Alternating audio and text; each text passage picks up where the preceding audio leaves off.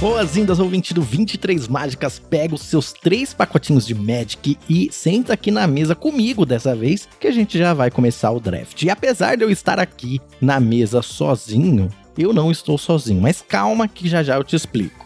Se você é um ouvinte regular aqui do 23 Mágicas, você deve estar estranhando, ainda mais se você estiver ouvindo esse episódio no dia e na hora do lançamento, Terça-feira à noite, o quê? Que diferente? Ah, mas é que eu e o Migucheiras preparamos aqui um episódio especial para você que está aí do outro lado para ajudar você aí com os seus primeiros drafts ou até mesmo selados, né? Porque não de marcha das máquinas.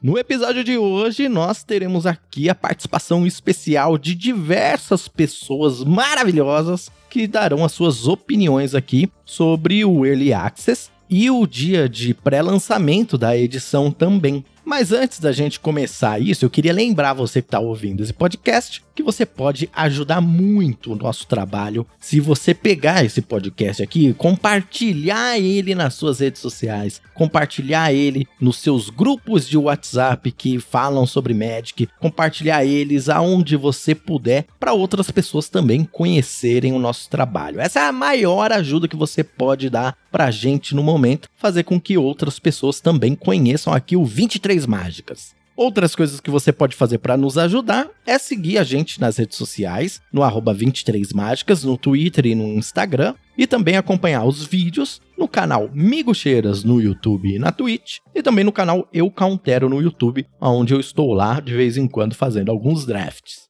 Você pode também ranquear, claro, esse podcast no seu agregador de áudio, e mandar também o quê? Uma cartinha, olha só que legal. Você pode mandar uma mensagem pra gente aqui em 23mágicas.gmail.com contando a sua história, contando a sua opinião aqui sobre o pré-lançamento. Talvez você tenha jogado aí em alguma loja perto da sua casa, queira dar algum insight aqui pra gente. Manda o seu e-mail pra gente que a gente pode ver aqui se consegue ler no programa, beleza? Mas então é isso, continua aqui comigo, vamos subir a música rapidinho e vamos para o assunto principal do nosso programa.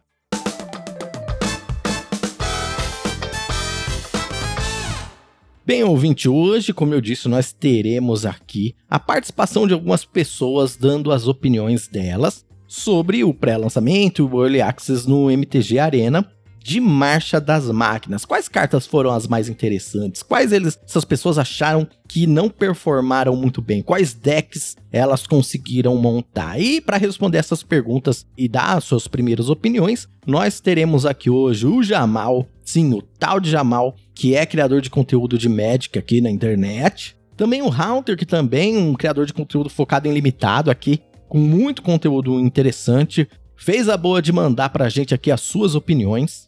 A própria imperatriz de Kamigawa da nossa comunidade, Júlia de Biasi, também estará aqui conosco. E claro, por que não? O nosso Angel preferido, Migo Cheiras, vai fechar aqui o nosso episódio com as suas opiniões, tá? Antes de chamar algum convidado, eu vou dar as minhas opiniões. Eu ainda não joguei o Early Access, eu ainda não fui atrás de conseguir né, o meu visto de criador de conteúdo para jogar o Early Access. Acho que na próxima edição talvez eu consiga, mas eu acompanhei bastante diversos criadores de conteúdo, não só aqui do Brasil, mas da gringa também, para saber o que tá rolando, que eu já quero começar ali com o pé direito quando eu for fazer os meus drafts, né? Não tenho muito o que acrescentar sobre o que as pessoas já vão falar aqui mais ou menos as minhas opiniões batem bastante com o que o pessoal vai falar aqui hoje. Uma coisa interessante que eu acho de falar sobre as batalhas é que elas realmente não são tão fortes assim quanto parecem, principalmente as que não afetam a mesa na hora que elas entram. As que afetam a mesa até que elas são um pouquinho melhores, mas se você não tiver um jeito de flipar suas batalhas, fica um pouquinho difícil. As minhas opiniões sobre a velocidade do formato é que o formato não é devagar não, você tem que ter presença na mesa mas é possível estabilizar o jogo para fazer um jogo de valor, sim. Eu acho que, inclusive, conforme o formato for amadurecendo, talvez esse seja um padrão de jogo até mais recorrente.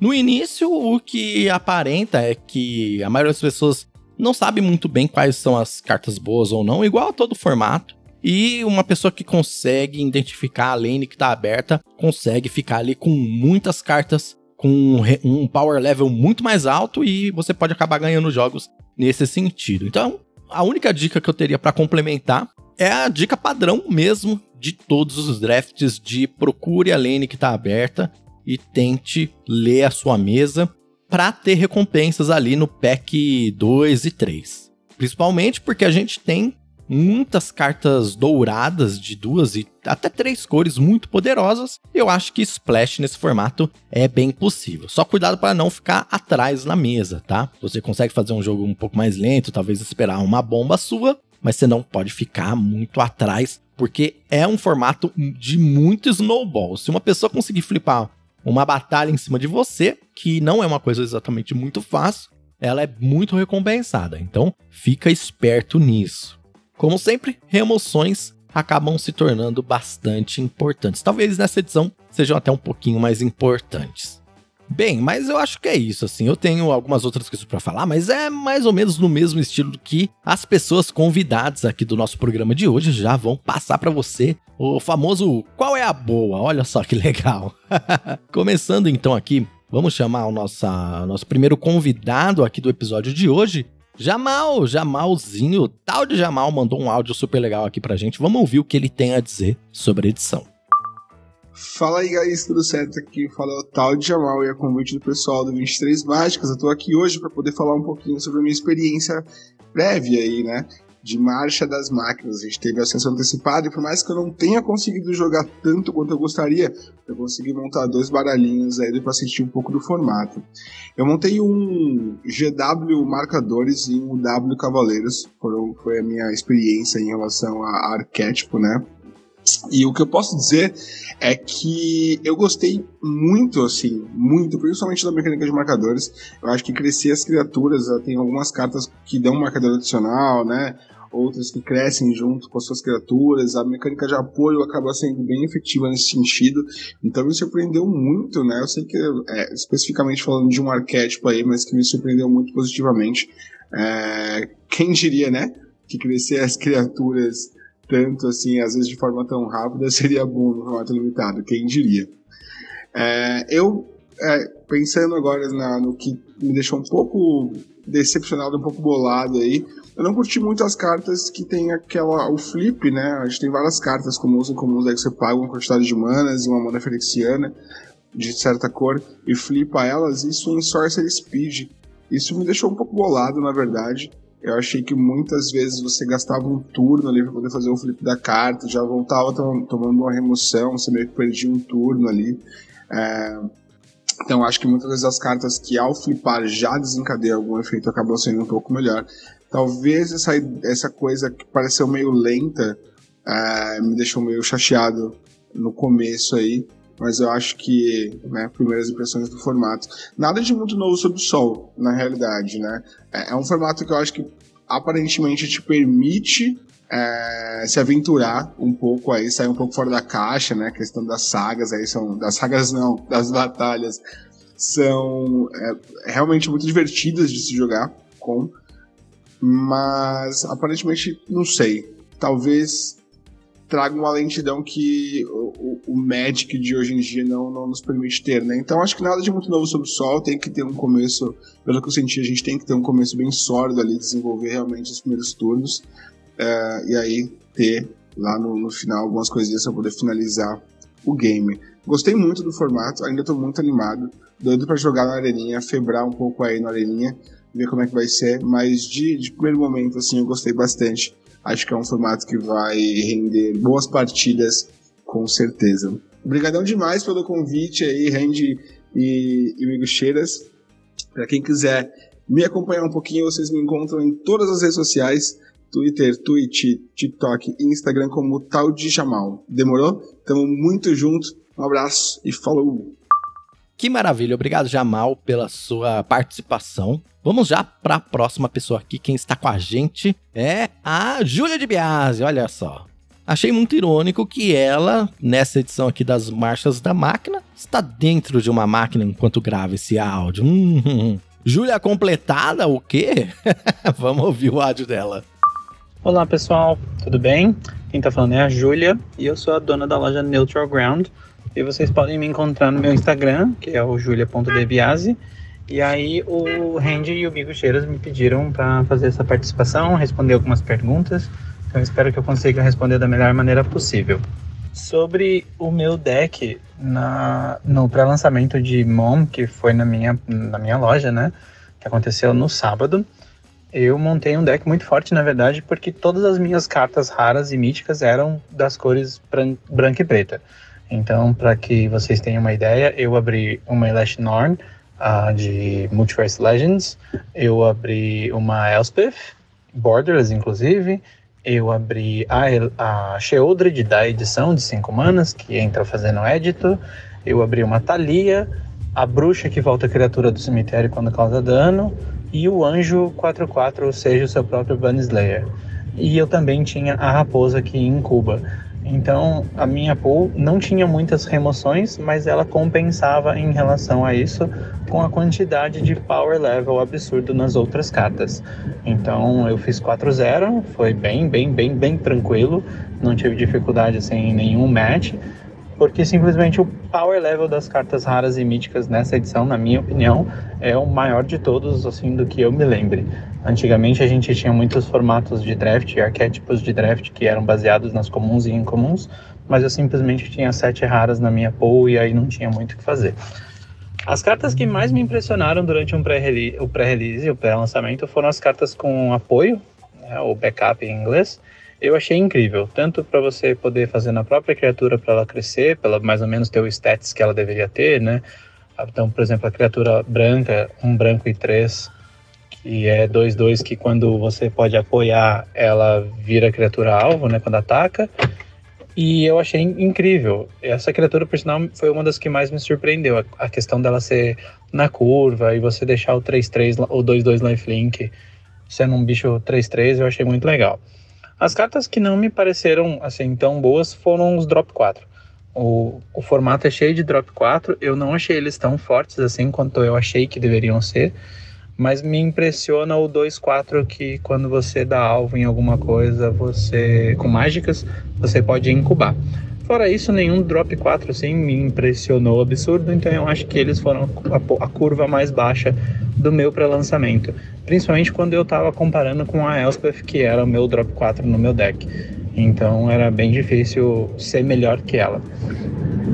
Então eu montei, né, de, como eu falei, esse Orzhov, cheio de raras e míticas. De um modo geral, a minha primeira impressão é que é um formato muito bomb heavy, né? Então você precisa das cartas bombas, você precisa das raras e míticas, porque elas simplesmente desestabilizam o jogo. É, eu acho que tem os, os signposts, né, comuns e incomuns, que toda, toda vez a gente fala disso, daquela carta que faz o arquétipo funcionar. Mas nessa edição, o que eu tô achando mesmo é que as raras e as místicas vão roubar a cena em qualquer torneio e elas podem simplesmente virar a mesa de uma hora para outra. Ah, e um detalhe é que eu achei o incubar uma das mecânicas mais fortes pro draft, porque basicamente você tem uma criatura, entre aspas, com ímpeto pro seu late game. Eu cheguei a fazer uma raposa num dos jogos, a raposa eu fiz pra quatro, então eu incubei quatro vezes, foi super late game, então eu paguei nove manas. E aí no outro turno eu simplesmente comecei a virar os tokens de incubador e atacar meu oponente com criaturas 3-3. Então foi muito bom. E um outro ponto que é legal ressaltar é que eu achei as batalhas meio underperforming, assim, eu não achei que as batalhas são muito boas, principalmente as incomuns. Agora as raras, obviamente, roubam a cena quando você consegue flipar. Mas, a, a, mas as, comuns, as incomuns eu achei meio underperformers, assim. Então é isso. Então fica a minha opinião aqui e obrigado mais uma vez, Randy e Migucheiros, pelo convite. E sempre que vocês quiserem a minha opinião, estou sempre à disposição. Perfeito, muito obrigado, Dilia, pelas suas opiniões. Vamos ouvir agora o Haunter, que também mandou aqui um recado pra gente, compartilhando as suas opiniões sobre o formato. Fala galera do 23 Mágicas, tudo certinho? Quem fala aqui é o Haunter, criador de conteúdo de Magic, focado também no formato limitado lá no canal twitch.tv barra X. E é um prazer estar aqui para falar com vocês um pouco sobre a minha experiência no acesso antecipado da coleção de Marcha das Máquinas. Das cartas que eu consegui experimentar, eu acho que as que mais me chamaram atenção foram as cartas de incubar quando entra em campo.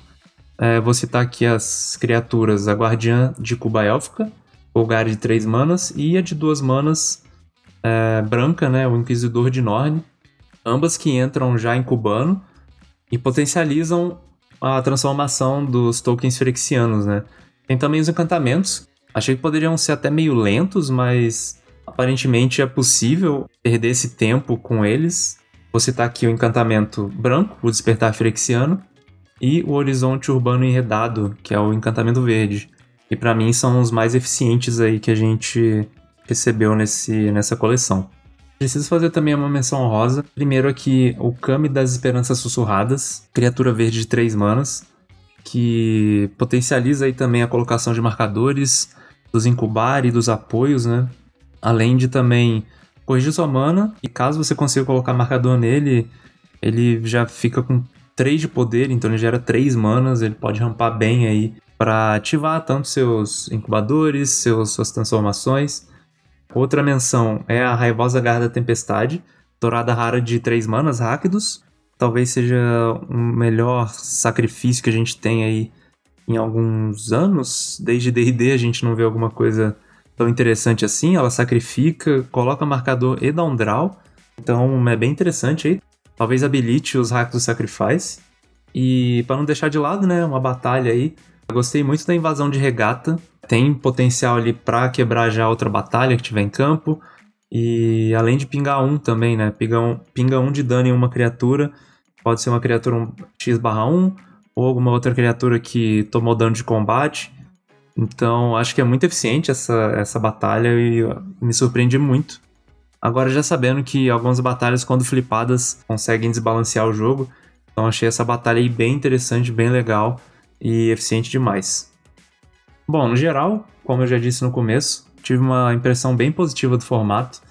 É, não parece ser um formato tão agressivo quanto a gente estava tá, acostumado com Firexia Tudo Será Um, que a gente precisava sempre estar tá ali com 6, 7, talvez até mais, drop 1 e 2 ali para impactar o board, né? Parece que esse formato vai ser um pouco mais devagar, com as batalhas ali, um pouco mais voltado para o valor. Eu gosto, gosto desse tipo de jogo. É, não curto muito esse o estilo de One, que era meio rushado, assim, né? Você rushava o board muito rápido e perder um land drop ali era crucial e você praticamente perdia o jogo ali se não desenvolvesse nenhum drop 2 ou 3 para trocar bem com o oponente. Então, gostei, gostei da velocidade, parece que vai ser mais cadenciado, mais jogado pro valor. E nossa, muita bomba, né? Muita bomba. Então a gente vai conseguir, acho que, jogar um pouco mais devagar e com bastante interação eficiente, para no meio no final do jogo a gente conseguir ali colocar nossas ameaças reais e conseguir levar a partida. Então é isso, gente. Obrigado aí pelo espaço, 23 mágicas. Tamo junto. Olha só que maravilha, né, gente? Só da gente ter ouvido aqui essas três pessoas com perspectivas diferentes dos jogos, a gente já tem aqui a construção de várias ideias legais e diversas, né? A percepção das pessoas não é exatamente a mesma. Isso é muito bom, essa discussão aqui no 23 Mágicas sobre ilimitado me deixa muito feliz. E para finalizar, então, vamos ouvir o que o Migo Cheiras tem a dizer aqui. Fala galera que acompanha o 23 Mágicas, vamos mandar aqui para vocês primeiras impressões rapidão do acesso antecipado de Marcha das Máquinas. Eu acabei montando assim de decks mais bem sucedidos um Izete que ficou bem legal. Tinha bastante valor. Tinha um Boros, que eu montei, mas fui dormir, né, no meio da, da run. Teve um Gru também médio, e eu diria que Azorius e Celestia foram os decks mais falhos, assim, os decks que deram errado.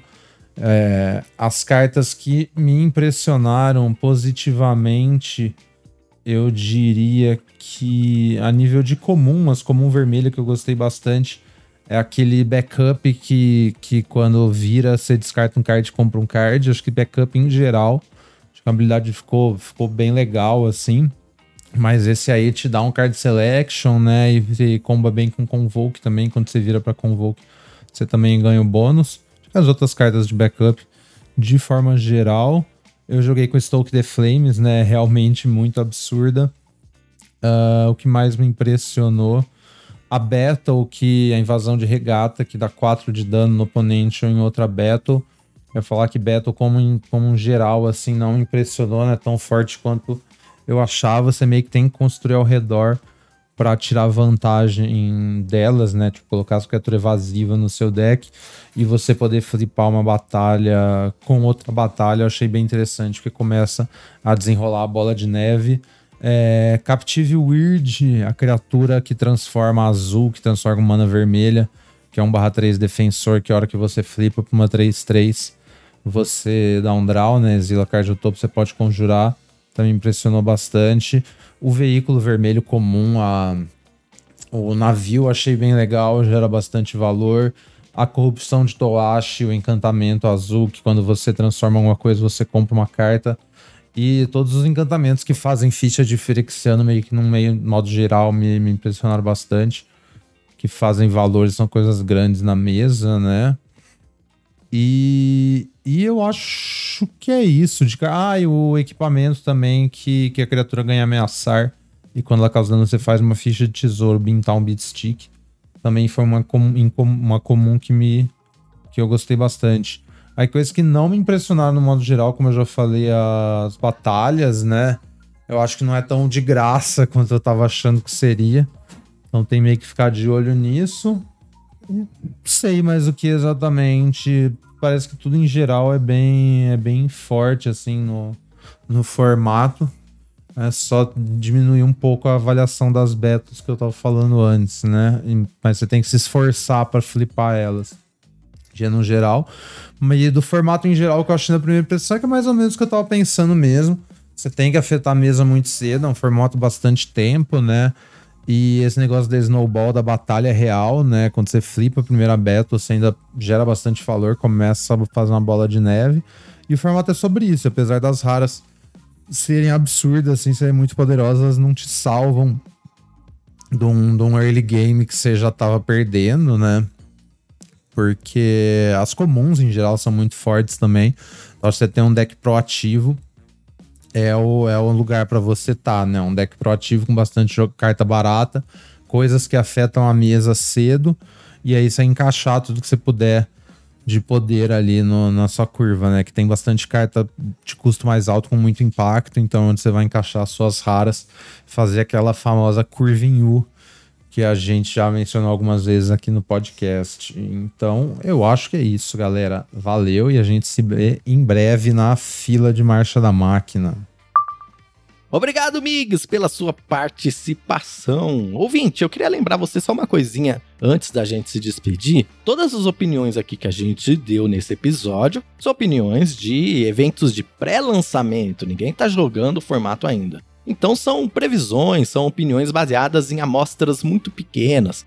Isso não vale de muita coisa não, para ser sincero, mas eu queria muito fazer esse episódio não só para conectar aqui o 23 Mágicas com outras pessoas, mas também porque é muito divertido ver as opiniões diferentes das pessoas e depois no futuro dar risada das nossas previsões erradas e até ali ficar feliz com uma outra coisinha que a gente possa ter acertado. Tenho certeza que isso ajuda muito a comunidade a crescer e a criar espaços de discussão mais interessantes para o nosso joguinho. Queria agradecer você que está ouvindo aqui, obrigado pela sua audiência e pela sua companhia aqui comigo. Esse episódio especial não vai tirar o episódio regular do nosso feed, né? Porém, por conta dos lançamentos do Magic serem feitos terça-feira normalmente, eu e o Mix decidimos mudar um pouco aqui. A gente vai começar a gravar às quartas à noite para lançar o episódio ali ou na sexta ou no sábado e aí ter um pouquinho mais de conteúdo para falar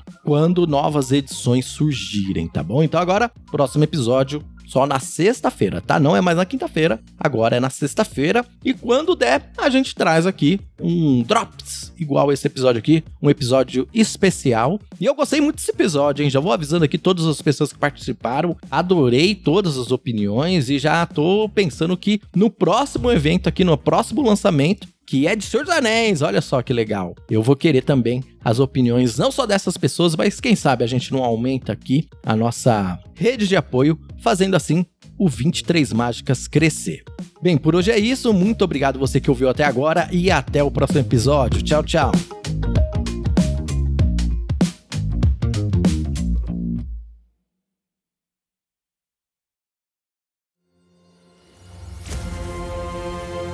Este programa foi editado pela Grimório Podcasts.